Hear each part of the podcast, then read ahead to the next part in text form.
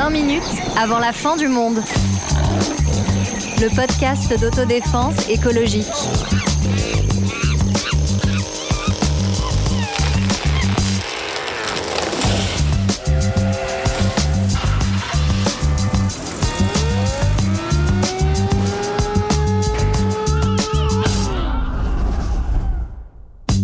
La fête, ce sont souvent des réveils qui peuvent être douloureux, pas seulement à cause du mal de crâne ou des descentes, mais aussi parce que le monde mis entre parenthèses le temps d'une nuit est toujours là.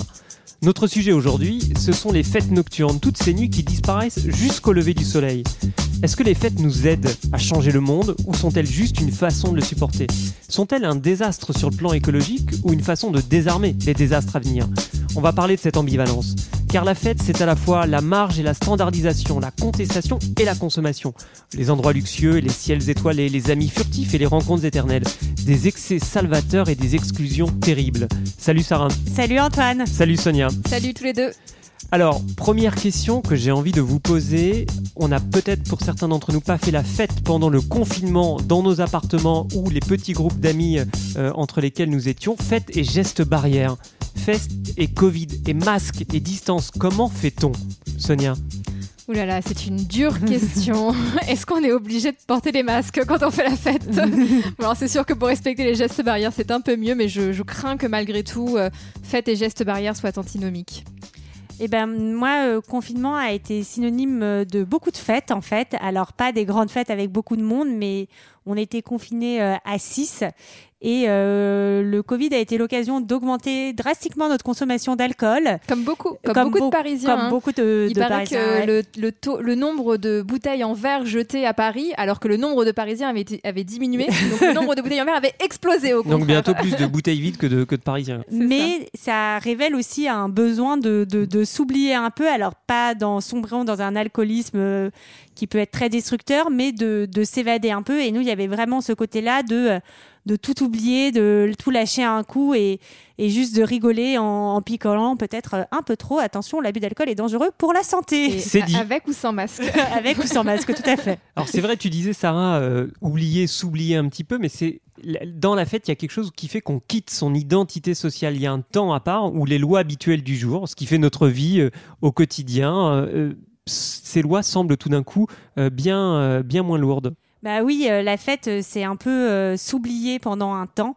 Euh, si je parle de mon expérience personnelle, je commence à vieillir et à fatiguer, mais j'ai beaucoup fait, j'ai beaucoup fait la fête, et c'est vrai que ça te permet pendant un temps avec des gens aussi différents, parce que la fête, c'est aussi la rencontre Hmm. de l'inconnu, des inconnus, euh, d'un coup. Ah, J'ai eu des euh, conversations incroyables avec des gens que je connaissais pas euh, dans des endroits où je suis jamais revenu. Exactement. à 2 heures du matin, tu arrives à avoir des discussions incroyables et des rencontres incroyables.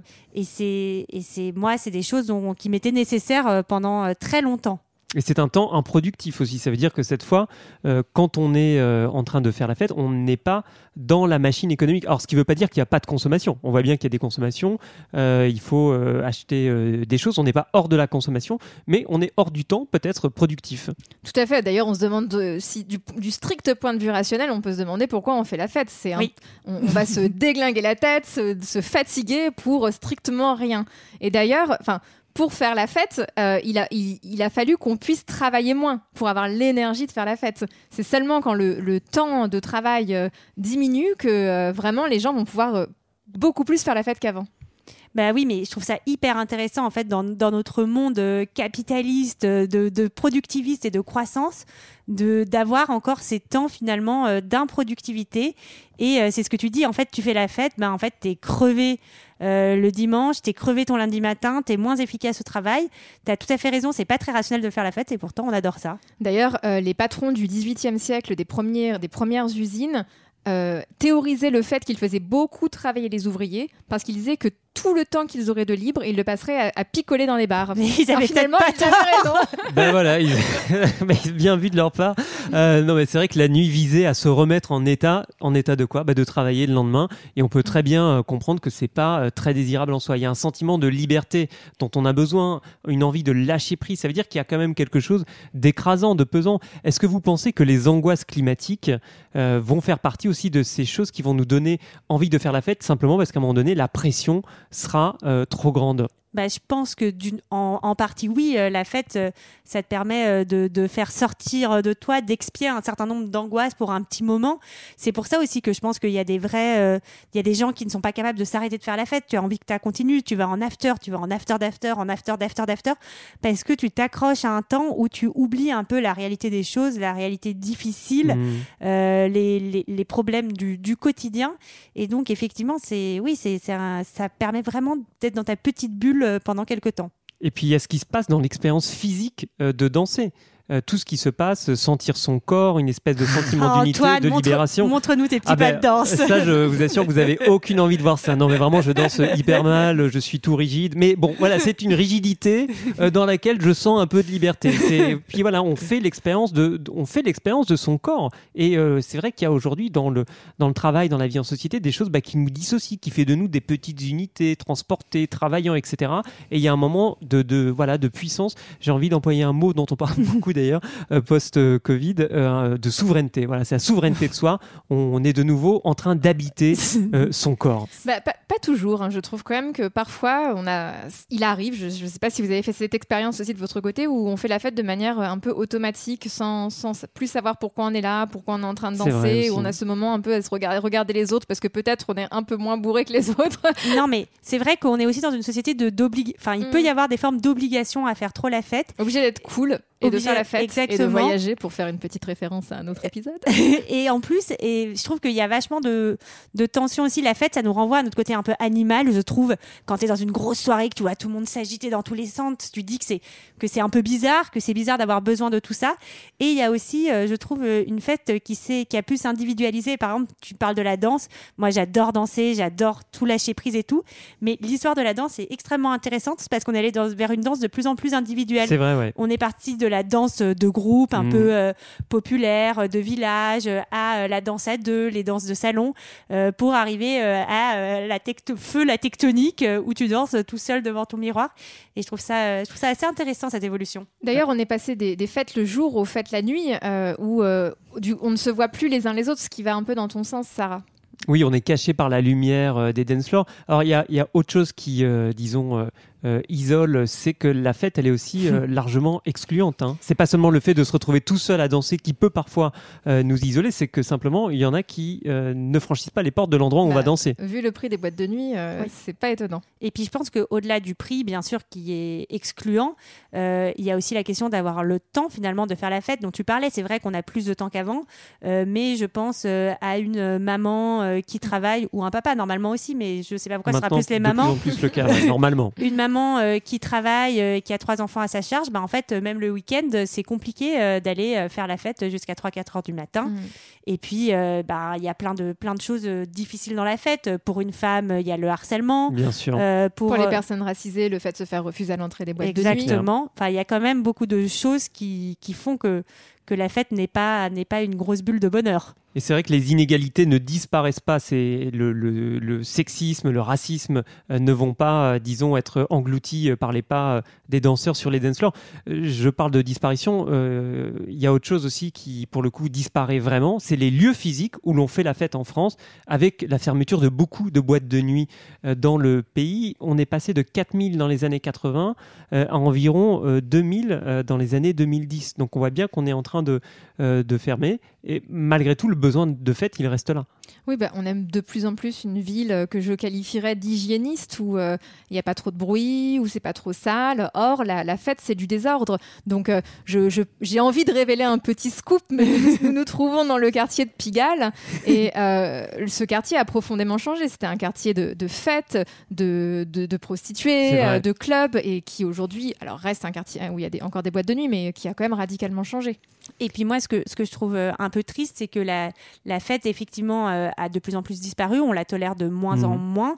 Et elle disparaît aussi, euh, notamment euh, dans les milieux euh, plus ruraux, dans les campagnes. Et on va se mettre en place euh, des choses que je trouve géniales, comme des discos mobiles ou des bars mobiles, qui vont de petits centres-bourgs en centre-bourg où euh, bah, les- même le café a fermé. Parce que, encore une fois, euh, la fête, c'est pas obligé d'être Bah, euh, pas besoin l'énorme d'être tôle. euh, 5000, bien sûr. à 5000 jusqu'à 6 heures du matin, ça peut être juste euh, à la sortie du travail, euh, Aller aller boire boire un euh, coup. une bière ou même un Perrier. Les balles- Personne n'est obligé de boire. Est-ce c'est que vrai. vous connaissez Mais les voilà. balles guinguettes encore encore sur les bords de la Marne. C'est marrant parce que ça revient un peu à la mode aussi euh, d'avoir ces choses un peu plus euh, populaires finalement, euh, plus, plus douces. Alors, ce qui a connu une évolution euh, assez euh, forte dans le temps, c'est euh, les rêves parties. Moi, je me souviens quand j'étais petit, euh, j'habitais à Nantes au collège-lycée, donc je, je voyais des titres sur les rêves parties, mais je, de, de mes yeux de très très jeune adolescent, il y avait un truc, le discours qui accompagnait ça, c'était un discours complètement flippant. hein. Des gens qui mouraient par overdose comme ça, la campagne saccagée. Enfin, il y avait vraiment un truc, tu te disais, voilà, il a fallu voilà, voir ça différemment avec, avec le temps, Sonia. Alors qu'il y avait au contraire au départ un véritable idéal de libération, euh,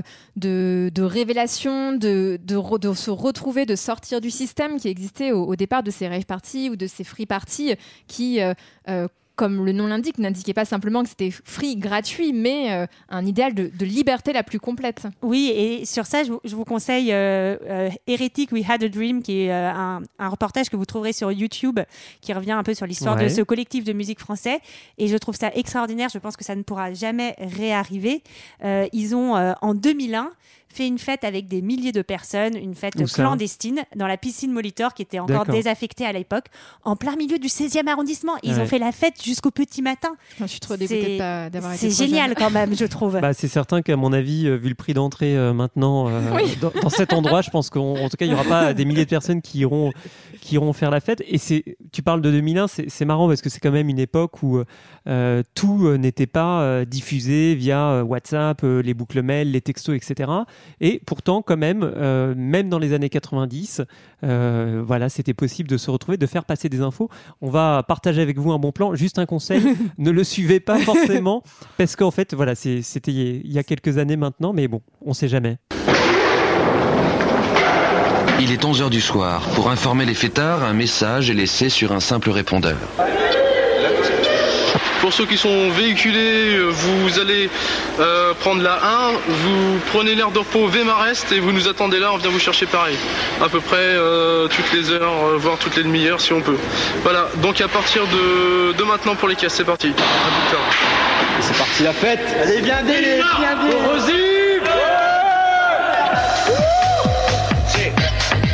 Direction une aire d'autoroute. Un point de ralliement qui a cet avantage pour les organisateurs de permettre de garder secret jusqu'au dernier moment le lieu où est censée se tenir la soirée.